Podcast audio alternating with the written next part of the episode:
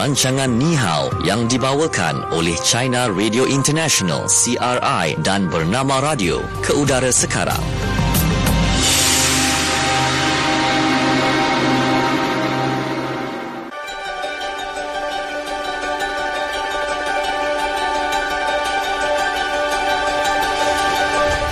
Okey, baik. Selamat petang untuk anda semua yang terus setia dengarkan kami di Bernama Radio. Dan ini waktunya kita dalam program Ni Hao yang dibawakan oleh China Radio International dan Bernama Radio. Saya hmm. Natasha Aini. Dan saya Syuhada Armawan. Dan kita juga bersama dengan rakan kita di CRI Beijing, China. Kita ada Andika. Hai Andika. Hai, apa khabar Syuhada Natasha? Baik. Okey, sihat semua? Sihat semuanya. Uh, bagaimana cuaca di Malaysia? Okay Masih dah? lagi dalam keadaan hujan. Betul uh, pada waktu petang? Uh, petang hujan di sini. Hmm. Dingin oh, sikit lah waktu petang sampai ke malam. Oh tak apa Kalau hujan itu rezeki Rezeki kan, kan? Jadi kita berdoa ah, selalulah okay. okay. Baik uh, Dan uh, rakan-rakan kita juga uh, Mungkinlah uh, Kita rezeki uh, Anda petang ini Betul. ya Untuk memenangi Kuis uh, Kenali Cina Wang tunai RM50 menanti anda Pada uh, Kita akan wawarkan soalannya Selepas forum uh, Forum pula Fokus di Malaysia Ya betul, ah, Ya, sebab okay. kita kita pun kejap lagi Ada berforum dengan ah, Anika ni kan ya. Untuk topik mm-hmm. Dalam fokus di Cina. Jadi anda perlu dengarkan Dengan baik okey segala maklumat yang dikongsikan informasi yang dikongsikan hmm. oleh Andika untuk jawapan dalam uh, kenali Beijing ya kuis ya. kenali Beijing itu kenali okay. China baik kita nak kongsikan sekarang ini yang pertama iaitu fokus di China fokus China Okey baik untuk fokus di China pada hari ini kita nak kongsikan mengenai pembelajaran sepanjang hayat ataupun PSH untuk warga emas. Ha, terdapat sebuah sekolah sebenarnya uh, pembelajaran sepanjang hayat di daerah Dongcheng, Beijing hmm. yang uh, menerima pelajar baru dalam masa terdekat ini. Antaranya ramai warga emas yang berbaris panjang untuk mendaftar memasuki sekolah berkenaan. Hmm, menarik kan? Hmm. Dan uh, kita nak tahu hmm. juga kan Andika kan bagaimana keadaan uh, tersebut serta apa agaknya kelebihan warga emas yang mengikuti program PSH ni? Okey, uh, yang di daerah Dongcheng ini, uh, sekolah PSH di Dongcheng ini, Beijing uh, hanya satu contoh saja tetapi menjadi fokus dalam media sosial mm-hmm. sebab uh, kerana ini uh, fenomena macam ini bukan di Beijing sahaja di seluruh China dengan uh, pertambahan warga jumlah warga emas dan taraf hidup rakyat China semakin tinggi. Uh, jadi seta, uh, saya baca berita ni, oh ada yang warga emas uh, pukul 11 malam sudah sudah queue beratur hmm. Di depan sekolah itu. Ada yang bangun uh, pergi queue pukul 2 3 pagi. Uh, ini menunjukkan itu sekolah PSH sangat laku bagi warga emas. Ada yang menurut uh, wawancara dengan seorang pengarah uh, sekolah PSH pihaknya sudah dengan sedaya upaya uh, itu komite untuk menambah uh, itu peluang uh, jumlah ang- anggota baru. Tetapi masih susah nak memenuhi permintaan warga emas uh, kerana jumlah warga emas yang datang berdaftar daftar semakin ramai. Uh, dan setakat ini di China sudah terdapat 76 ribu buah sekolah uh, PSH untuk warga emas. Lebih 13 juta orang warga emas mengikuti pembelajaran di sekolah sumpama itu. Hmm. Tetapi ini hanya menduduki 5% uh, jumlah warga emas di China. Dan menurut unjuran, menjelang tahun 2020, uh, warga emas yang umur mereka melebihi uh, 60 tahun ke atas di China akan mencatat kira-kira 255 juta orang. Ha, maksudnya uh, sampai waktu itu akan lebih lagu lagi uh, sekolah PS, PSH bagi warga emas.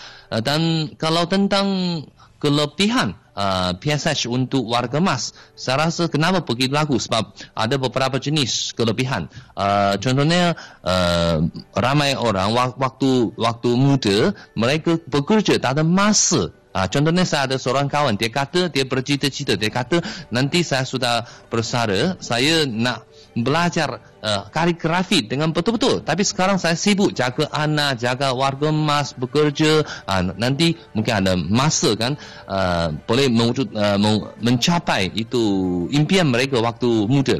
Dan satu lagi kelebihan boleh menunjukkan uh, kepandaian dan kehebatan uh, warga emas itu. Mungkin sebab uh, ramai warga emas sesudah bersara Uh, jadi mereka rasanya macam hilang apa-apa. Ha, hmm. Jadi rasanya hati ni macam kosong je. Eh, sudah ada uh, mempelajari kemahiran atau kesenian apa, mereka akan rasa eh itu ada keyakinan diri. Ha, boleh uh, dan satu lagi ada yang mungkin yang sudah bersara, uh, suami isteri uh, warga mas duduk di rumah, mungkin uh, ini ini yang bergaduh, ini yang tak puas hati, tapi mereka ikut uh, pembelajaran di sekolah PSH nanti dapat seronok di sana. Bari hmm. rumah pun seronok. Jadi mungkin uh, pasangannya pun tengok dia seronok, eh, cerita banyak pengetahuan baru pun seronok. Nah, satu lagi kelebihan sebab sekarang masalah di China, komunikasi antara uh, warga mas dengan uh, generasi yang muda. Jadi kalau warga mas, mereka belajar banyak uh, pengetahuan di PSH. Uh, jadi mereka balik rumah boleh berkongsi dengan anak mereka. Jadi boleh memperkasakan komunikasi antara warga mas dengan anak mereka. Uh, ini yang kelebihan uh, PSH untuk warga emas okey mm-hmm. uh, betul mm. juga kan sebabnya kadang-kadang uh, mungkinlah bagi mereka saya kita jangan sebut tentang uh, warga emas mata-mata bahkan ya kalau kita lihat mereka yang sudah pun uh, di peringkat ataupun usia berpencen pun bila uh, mm. dah bekerja uh, dah hilang ataupun dah habis bekerja tamat tempoh bekerja mereka akan rasa sunyi kalau duduk rumah betul. saya rasa dengan adanya pengisian mm. seperti ini uh, ada jugalah uh, orang kata sedikit uh, hiburan uh-huh. dan juga terisi kehidupan uh-huh. mereka uh, dengan ilmu, Betul? ada kawan-kawan, boleh berkomunikasi. Sebabnya uh, kita tengok eh kehidupan warga emas yang mungkin uh, cenderung ke arah uh, kemurungan Betul. ataupun uh, mereka merasakan Sunyi. mereka kesunyian, uh-huh. keseorangan adalah kerana kurangnya komunikasi berlaku dalam diri mereka uh-huh. dan juga orang lain uh, ataupun insan yang lebih dekat macam anak-anak uh-huh. kan. Kan uh-huh. sebabkan kalau kita tengok um, apa ni permintaan pada zaman sekarang ini dah tentunya ya anak-anak tu perlu uh, bekerja, uh-huh. ada tanggungjawab dan tugasan lain demi nak menampung warga emas ataupun ibu bapa mereka sendiri juga. Jadi dalam keadaan terpaksa tidak dapatlah pula nak sentiasa bersama dengan ibu bapa mereka. Hmm. Dan kalau kata di China ada program-program ke yang nak galakkan warga emas ni untuk uh, apa ni menyertai program PSH ni Andika? Se- sebenarnya itu tak payah itu menggalakkan uh, uh-huh. uh, itu permintaan cukup tinggi dah uh, yang masalah di ya? China ya? Memang sendiri nak uh-huh. uh, dan khususnya kalau di China ada satu fenomena uh, kira-kira 50% warga emas tidak tinggal bersama-sama dengan anak mereka. Ah ini yang ni mereka akan rasa lebih sunyi lagi. Ah jadi di China permintaan memang tinggi. Ma, masalah di China bagaimana kerajaan uh, boleh memenuhi permintaan warga emas untuk mengikuti pelajaran di PSH sebab dulu tidak ada mana sekolah macam tu. Ah hmm. jadi uh, jadi menurut uh, Dewan Negara uh, rancangan Dewan Negara ada satu rancangan uh, pembangunan pendidikan warga emas tahun 2 2016 hingga tahun 2020 uh, menjelang tahun 2020 uh, di seluruh China uh, bandar yang semua bandar uh, tak kisah kecil uh, ada yang besar ada yang kecil sekurang-kurangnya uh, mem- mempunyai satu PS, uh, PSH warga emas dan 50% mungkin di dan daerah mempunyai sekolah PSH dan uh, sekurang-kurangnya 30% kampung mempunyai bukan mungkin kampung kecil tak mampu buat itu sekolah dia boleh boleh buat itu uh, pusat PSH untuk hmm. warga emas uh, untuk modal uh, jadi kerajaan berbagai tempat uh, dituntut memasuki uh, PSH dalam rancangan strategi pembangunan di daerah itu dan khususnya menyediakan bekalan tanah untuk sekolah PSH. Ha, hmm. Jadi uh, yang menurut pakar, cadangan pakar uh, lebih sesuai. Jadi kerajaan menyediakan tanah dan membina prasarana. Kemudian dikendalikan oleh syarikat swasta. Lebih sesuai. Nah lebih sesuai. Ini yang uh, mungkin ambil uh, pengalaman waktu di China membuat rumah warga emas. Uh, ini yang langkah-langkah kerajaan China. Ada yang rancangan uh, itu lima tahun. Uh, untuk PSH untuk warga emas. Okey. Hmm. Bagaimana di Malaysia? Kalau uh. di Malaysia kita uh, lihat kepada pendidikan bagi warga emas yang telah pun diiktiraf ya, sebagai salah satu cabang dalam pembelajaran sepanjang hayat ataupun PSH yang ini merupakan satu proses pendemokrasian pendidikan merangkumi program pemerolehan pengetahuan, kemahiran dan kompetensi sama ada secara formal ataupun tidak formal. Dan secara umumnya uh, PSH ini mempunyai konsep untuk memenuhi keperluan individu dan uh, guna tenaga di samping mewujud mewujudkan warga negara yang aktif ya dan juga kesaksamaan sosial. Jadi selain warga emas, kumpulan sasaran utama PSH ialah uh, lepasan sekolah, uh, golongan dewasa yang bekerja dan juga suri rumah yang mahu memberi sumbangan kepada negara, mm-hmm. menambah baik diri sendiri kan dan memperbagaikan kemahiran masing-masing. Lantas uh, Kementerian Pendidikan Tinggi melalui Pelan Pembangunan Pendidikan Malaysia 2015-2025 uh, bahagian pendidikan tinggi uh, dengan jelas meletakkan lonjakan yang ketiga iaitu menghayati pembelajaran sepanjang hayat ataupun PSH antara agenda utama pendidikan tinggi negara. Ya, jadi institusi hmm. pendidikan teknikal dan latihan vokasional TVET ya, uh, seperti politeknik uh, dan juga college community uh, ini ada menawarkan ya pelbagai kursus pendek kepada uh, komuniti di sekitar dan sebagai contoh college community yang menawarkan kursus pendek uh, seperti uh, industri agro, ada ICT, audio video uh, bahagian kecantikan ya kulinari kemudian elektronik uh, fashion pun ada dan jahitan kreatif ya. Ada juga fotografi kursus bahasa lepas tu kerohanian pun ada juga dan pelbagai lagi. Jadi pendidikan hmm. um, formal yang memberi ruang kepada warga emas ya yang mahu mendapatkan ijazah sarjana muda sarjana contohnya ataupun PhD di institusi pengajian tinggi tempatan. Jadi peluang ini membolehkan juga mereka mendapatkan ijazah yang mungkin tidak dapat dilakukan ketika usia muda ya disebabkan um, apa ni faktor-faktor keadaan uh, kan ya ataupun kesibukan kerja waktu itu. Keluarga keluarga mungkin. Mm-hmm. Jadi mm-hmm. boleh juga lakukan ia walaupun di usia warga emas. Mm-hmm. Mm. Okey, itu mm. antaranya uh, mengenai uh, pendidikan sepanjang hayat yang saya rasa uh, pendidikan ni tak tertakluklah kepada yeah. apa uh, anak-anak muda je tapi mereka yang sudah pun berusia ataupun golongan warga emas uh, boleh sebenarnya uh, ada hak juga untuk belajar dan juga mengikuti pembelajaran sepanjang hayat ini. Uh-huh. Okey, baik. Okay, Shu dan Natasha, hmm. saya ada yeah. ada soalan. Yeah. Uh, ibu bapa Shu dan Natasha Natasha sudah bersara ke? Sudah. Ah, sudah ibu sudah. saya. Jadi hmm. mereka ada yang pengalaman uh, belajar di sekolah PSH ke ada hi- hiburan apa-apa ke? Hmm. Ha, mungkin macam, kita boleh berkongsi. Uh, macam hmm. uh, ayah saya uh, lepasan lepasan pula hmm. dia merupakan apa uh, bersara dalam dalam sektor ketenteraan. Uh, selepas bersara apa yang saya rasa cukup baik disediakan oleh oleh uh, Kementerian Pertahanan ini iaitu aktiviti selepas bersara. Ya masih yeah. lagi boleh hmm. menaiki kapal, hmm. masih lagi boleh pegang hmm. senjata kata mereka pun ada alumni ya ada alumni hmm. untuk aktiviti hmm. menembak dan sebagainya jadi saya rasa mungkin itu caranya uh, bagi hmm. bagi sektor uh, ketenteraan ini dan uh, sektor awam juga saya rasa saya rasa bagi pesara di Malaysia mereka ada ada peralihan hmm. yang boleh mereka lakukan uh, bila dah tamat pekerjaan katalah uh, kemudian nak bekerja nak jadi uh, mekanik yeah. mereka mengikuti kursus uh, mekanik uh, ikut kursus hmm. kemudian dah boleh dah jadi mekanik lepas tu boleh buka kedai dan sebagainya. Betul. Saya rasa ini ini uh, satu peluang yang yang perlu direbutkan supaya mereka tidaklah lepas pencen bergantung kepada duit pencen sahaja. Sahaja ha. kan. Itu pun kalau ada pencen. Hmm. Tapi kalau kita lihat zaman sekarang ni lepas usia bersara tu kebanyakan mereka uh, mungkin juga akan pergi ke kursus-kursus pendek ini hmm. kan sebab apa mereka boleh mengajar pula hmm. generasi hmm. baru, generasi muda ha. kan ya dari, dari pada sudut uh, apa ni pekerjaan itu sendiri. Hmm, okey, hmm. di situasinya di Malaysia. Hmm. Okey. Hmm. Baik, dan itu dia fokus di China. Ya. Baik, kita terus saja ke segmen yang seterusnya iaitu fokus apa kata anda. Fokus apa kata anda.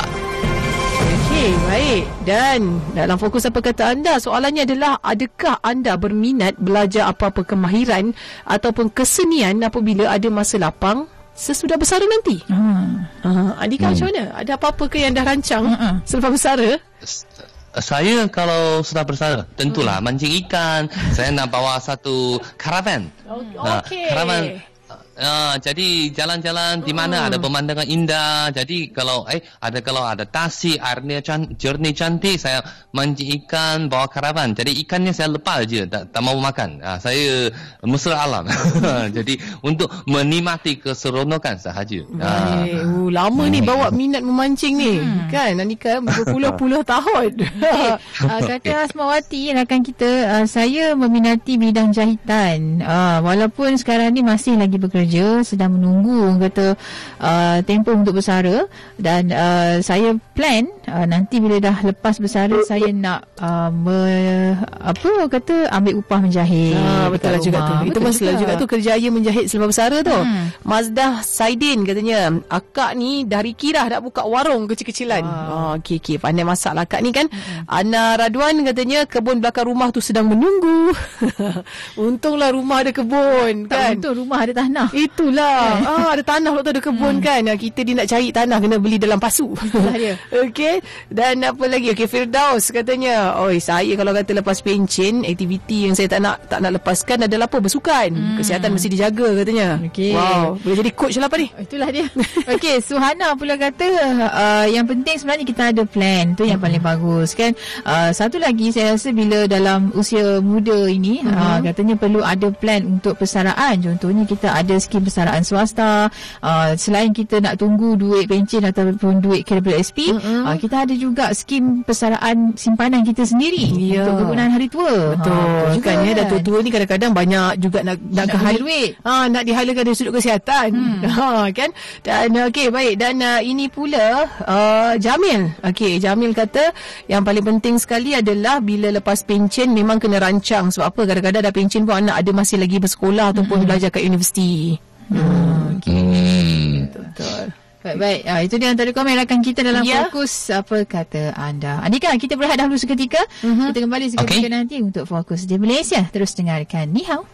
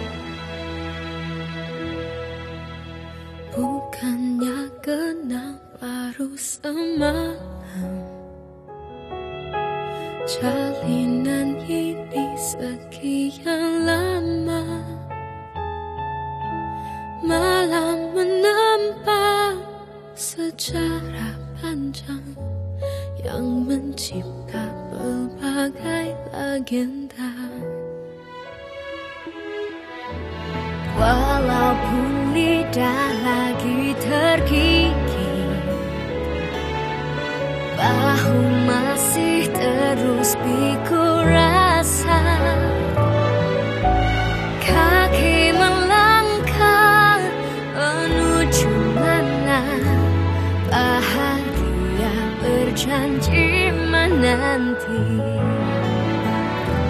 高荡孤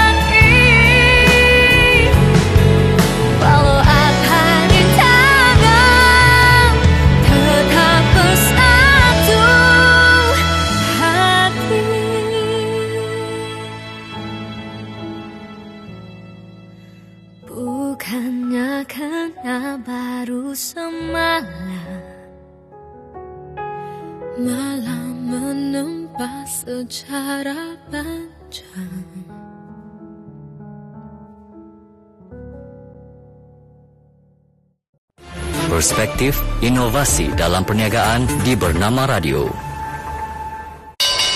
Setakat Ogos 2019, terdapat 700 atau 77% saham patuh syariah yang tersenarai di Bursa Malaysia. 597 saham tersenarai di papan utama, 96 saham tersenarai di papan ACE dan 7 saham tersenarai di papan LEAP. Apakah rasanya angka ini kepada anda sebagai pengusaha, pengilang maupun pengguna?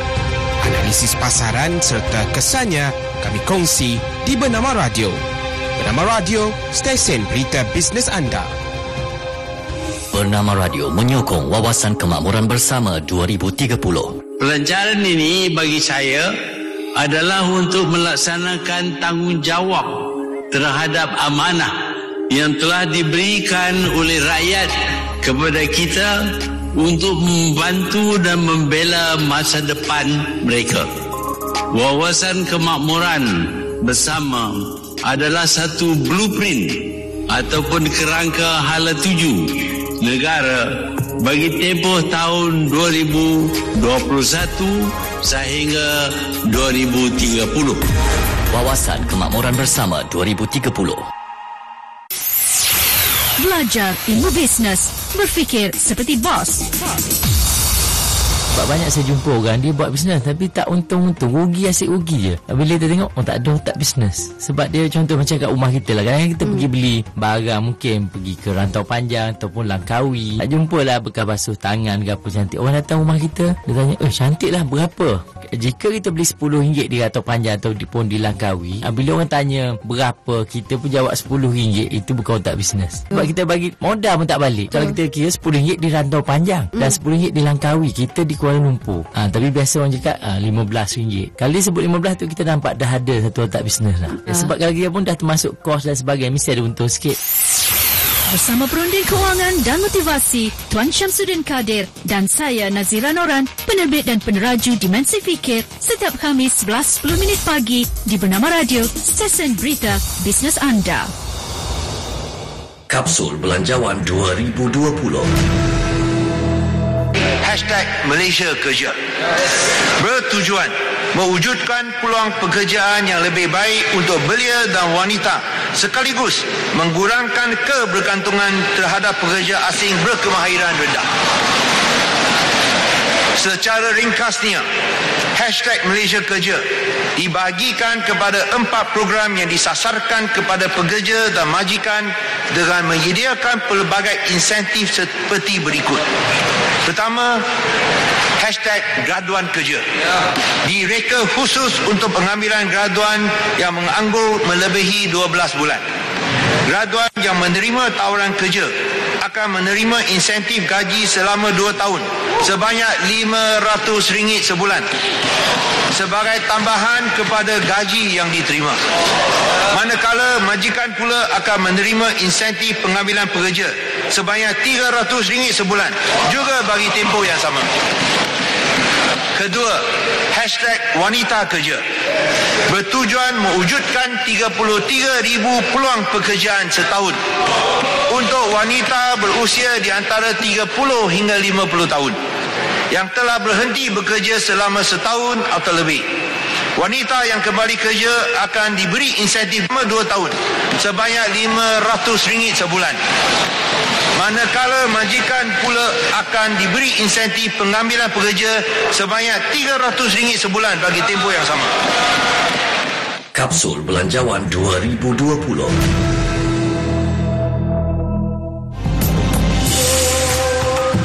Teruskan mengikuti rancangan Ni Hao yang dibawakan oleh China Radio International CRI dan Bernama Radio.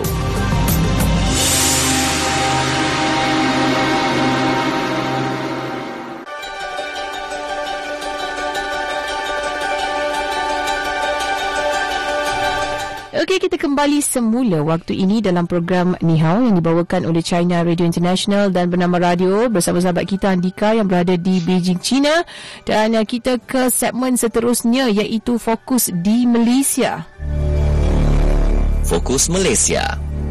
Baik, okey untuk fokus okay. di Malaysia. Hmm, fokus di Malaysia, uh, ini cerita mengenai semalam ya, isteri Perdana Menteri Tuan hmm. Dr. Siti Hasmah Muhammad Ali telah pun uh, berkongsi pengalamannya sebagai seorang survivor kanser payudara hmm. dan telah menjalani rawatan penyakit berkenaan pada Mac lepas tanpa diketahui umum ketika itu. Dan kisah ini dikongsikan uh, oleh beliau selepas merasmikan kempen kesedaran kanser payudara peringkat wilayah Persekutuan Kuala Lumpur atau KL Pink October 2019 di Hospital Kuala Lumpur yang dilangsungkan semalam. Beliau berkata doktor mengesahkan terdapat ketumbuhan kecil pada kiri payudara saudaranya setelah menjalani pemeriksaan mammogram dan rawatan uh, biopsi di sebuah hospital di ibu negara. Dan ujar beliau katanya, uh, doktor nasihatkan saya supaya buang ketumbuhan itu dalam seminggu. Mula-mula tak nak bagi tahu suami iaitu uh, Perdana Menteri lah, mm-hmm. Dr. Mahathir Mohamad dan tak mahu kacau sebab sibuk baru balik dari luar negara. Setelah keputusan itu keluar, doktor mengesahkan memang ada ketumbuhan uh, di bahagian uh, di sebelah kiri payudaranya mm-hmm. uh, baru barulah uh, beritahu dan katanya dia sangat terkejut. Ya. Uh, jadi saya ingat lagi hari Isnin dapat keputusan selepas itu tunggulah sampai hari Jumaat masuk wad petang periksa lagi sekali nak sahkan betul-betul ada ketumbuhan di situ dan pada hari Sabtu pagi masuk bilik bedah petang selesai pembedahan dan keesokannya dibenarkan pulang. Betul dia. Uh, jadi tu Dr. Siti Hasma uh, berkata rata-rata wanita takut untuk menjalani ujian saringan mengesan kanser payudara kerana ada stigma yang uh, mereka takut dan malu masih menebal selain kurangnya pengetahuan berkaitan dengan penyakit tersebut. Yeah. Dan uh, kanser payudara ini sebenarnya boleh berlaku pada sesiapa sahaja. Tak kira lah umur ataupun uh, keadaan mereka daripada muda sampai lah umur 90-an katanya uh-huh. seperti saya yeah. seperti tu Dr. Siti Asmah pun jadi uh, jangan kita gadaikan nyawa kepada jenis kanser yang boleh dicegah sekiranya dapat dikesan di peringkat awal.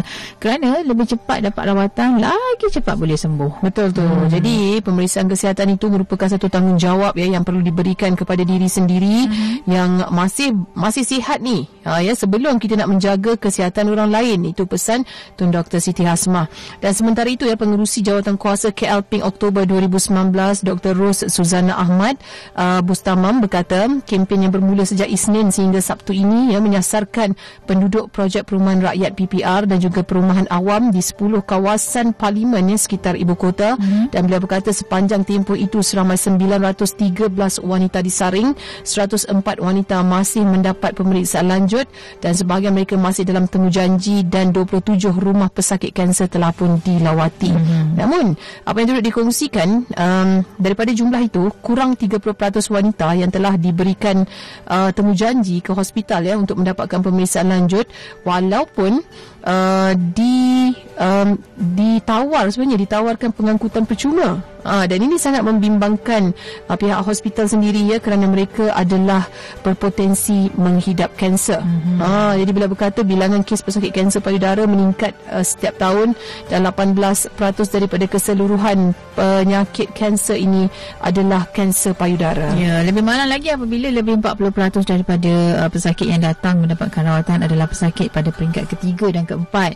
Okey, um, justru kempen ini bukan saja untuk nak pastikan golongan sasar ni membuat saringan dan pemeriksaan tetapi juga menerapkan maklumat penting tentang penjagaan kesihatan, bantuan dan peranan agensi terlibat dalam membantu mereka meningkatkan kesedaran mengenai kanser payudara. Hmm. Okey, jadi uh, saya rasa uh, dalam uh, memberi ilmu ataupun uh, memberi pendedahan mengenai kanser payudara ini ada satu uh, program ya, untuk hmm. Ujian uh, saringan, saringan itu diberikan secara percuma. Betul. Hmm. Ya, jadi boleh datang sebenarnya nak nak pula sekarang ni tengah ada kempen ni hmm. uh, KL Pink Oktober ini yep. uh, di mana anda bolehlah ambil peluang untuk datang sebab apa tidak ada sebarang charge yang dikenakan hmm. tapi kita boleh buat saringan menyeluruh uh, kan ya terutamanya buat wanita di luar sana tak kisah apa umur pun sebenarnya. Ya, uh, ada yang kata juga uh, uh, mungkinlah dengan yakin dia kata kan saya takkan kena kanser payudara sebab tak ada keturunan pun yang kena kanser payudara tak kan. Boleh begitu. Tak boleh begitu. Banyak so, siapa sebab saja berisiko sebenarnya uh, terkena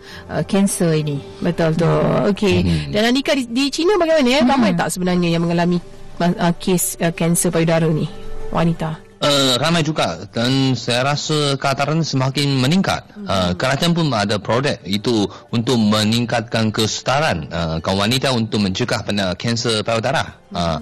Jadi uh, macam di semua syarikat itu dan uh, badan kerajaan ada perisa kesihatan setahunan kan? Uh, kebanyakan ada ada perisa itu uh, risiko adakah uh, akan kena kanser payudara untuk kaum wanita? Uh, sebenarnya itu siarai juga ada perkhidmatan macam tu. Ya Hmm. hmm. Okey dan mudah-mudahanlah bila ada contohnya macam apa yang diusahakan oleh uh, pihak-pihak tertentu seperti KL Pink Oktober 2019 ini kan dapat memberi uh, kesedaran lah kepada wanita khususnya di Malaysia. Tapi uh, kita kena tahu juga ya kanser payudara bukan sahaja menyerang wanita tetapi lelaki pun ada berisiko Betul. boleh terkena kanser payudara. Mm-hmm. Uh, ah. Okey baik itu berkaitan dengan perkongsian uh, isteri Perdana Menteri Tuan Dr Siti Hasmah Muhammad Ali uh, yang mana beliau juga merupakan seorang survivor uh, melawan kanser payudara. Hmm. Walaupun rasa macam mula-mula kita dapat tahu mungkinlah terkejut kan yeah. rasa macam uh, apa uh, kenapalah kita yang kena kan rasa macam down tapi kalau kuat semangat mudah-mudahan hmm. boleh sembuh. Dan sebab itulah nak tahu awal tu hmm. supaya kata kita ni tak banyak bermain dengan emosi kan. Ha cepat-cepat selesaikan tengok apa saranan doktor tindakan susulan kan setelah kita mengetahui kita ada potensi untuk kena kanser payudara ni. Hmm. Okey baik itu dia fokus di Malaysia yeah. dan waktu ini kita nak ke segmen seterusnya iaitu kuis kenali Cina. Silakan Dika, sila berikan soalan. Okey, ah, itu bukan soalan ah, yang kita itu, cari. Itu bukan soalan, itu apalagi signal. bukannya pemanggil. itu signal untuk soalan. Tak mengapa, sebentar lagi kita akan bersama dengan Andika. Bagi anda yang ingin memenangi wang tunai RM50 pada hari ini dalam kuis kenali Cina, uh-huh. anda perlu hubungi kami 0326927939. Okey, kuis kenali Cina. Kita mulakan sekarang. Andika, silakan dengan soalannya. Okey, uh, soalan hari ini beberapa banyakkah sekolah PSH untuk warga emas di China? Uh, dan beberapa ramaikah warga emas mengikuti program PSH di sekolah tersebut. Hmm. Okey. Okay. Berapa okay. banyakkah sekolah PSH untuk warga emas di China dan berapa ramaikah warga emas mengikuti program PSH di sekolah tersebut? Ya, hmm. 0326927939 itu adalah nombor untuk anda hubungi kami. Pemanggil yang terpantas dengan jawapan yang betul peluang untuk anda ya untuk memenangi uh, RM50 ya untuk hmm. hari ini Betul. dan uh, kalau kata pemanggil pertama tak berjaya tak apa kita akan ambil pemanggil yang seterusnya Ah, Kalau ya. tak percaya juga hari ini untuk menembusi RM50, esok wang akan digandakan menjadi RM100. Ya. Okey, kita ada pemanggil di talian. Hello, siapa di Hello. Ya, siapa di sana? Saya Bahrin. Cik Bahrin. Cik Bahrin. Cik Bahrin. Okey, baik Cik Bahrin. Berikan kita jawapan berapa banyak sekolah PSH untuk warga emas di China dan berapa ramai warga emas yang mengikuti program tersebut? 76,000 sekolah PSH okay. dan 13 juta warga emas. 76,000 sekolah PSH, 13 juta warga emas. 13 juta warga emas. Okey, Andika bagaimana? Wah. Sangat tepat. Sangat tepat. Wow. Hebat, hebat, hebat. Oh, tanya terima kasih. Okey, sama-sama tanya. Tinggalkan maklumat anda. Oh, saya rasa pendengar kita mendengar program kita yang bersungguh semakin bersungguh-sungguh. Ya, kita sekarang bagi bagi soalan semua jawapan ah, tepat eh? Kami semua jawapan sangat tepat. Mereka ya. mereka mereka mas orang kata apa makin merapati telinga dengan radio tau. Betul tu kan ya, ya, ya, ya so apa boleh bagi jawapan betul-betul spesifik tepat angkanya tu, tu ha. memang sangat-sangat luar biasa lah sebenarnya. Okey baik. Jadi tahniah lah kita ucapkan kepada pemenang kita. Dan kita ke segmen yang terakhir iaitu belajar bahasa Mandarin. Okey Anika? Okey sudah dah dah sudah siap? Ya. dah Okey, yang pertama sekolah PSH hmm. untuk warga emas. Okey. Lao Nian Da Xue. Lao Nian Da Xue. Lao Nian Da Xue. Bagus, okay. bagus. Okey, dan seterusnya, okey, kaligrafi, shufa. Shufa. Ha, shu ada. Shufa. Okey, pandai pandai. Okey. Uh, okey, dan akhirnya satu ayat panjang sikit. Saya menziarahi orang tua saya sekurang-kurangnya seminggu sekali. Ah, uh, 我每周至少去看望一次老人。嗯。我每周至少去看望一次老人。 Oh salah Itu Itu se Itu ah, Itu itu Maksudnya satu kali ah, Lauren maksudnya Orang tua ah. 我每周至少去看望一次老人。Yeah. Okey, bagus bagus. Okey. 至少去看望一次老人。一次。Okey. Uh, Okey. Baik, saya uh, ulang yang pertama. Okey, silakan. Okay uh, sekolah PSH untuk warga emas Lau Nian Da Shui. Okey, bagus. Okey. Kaligrafi Shufa. Shufa. Okey. Shufa. Tepat, sangat okay. tepat, bagus. Hmm. Saya menziarahi orang tua saya sekurang-kurangnya seminggu sekali. Wo me zao je xiao chu kan wang yi se lao ren. Okey, bagus, yeah. bagus. Baik, dengan saya pula. Okey, silakan. Ha. Yang pertama adalah sekolah PSH untuk warga emas, Launian Da Shui. Okey, bagus, bagus. Okay. Kaligrafi Shu Fa. Okey, bagus. Baik. Lepas tu ayatnya saya menziarahi orang tua saya sekurang-kurangnya seminggu sekali.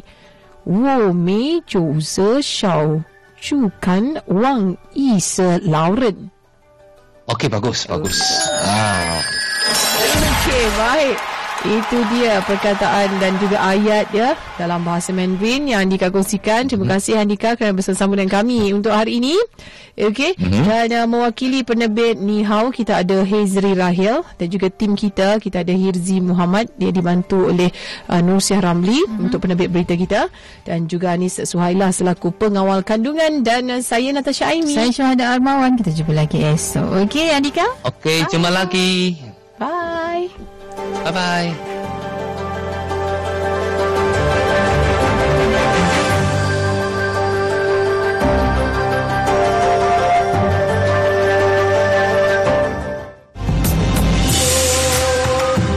Sekian rancangan Ni Hao yang dibawakan oleh China Radio International CRI dan Bernama Radio.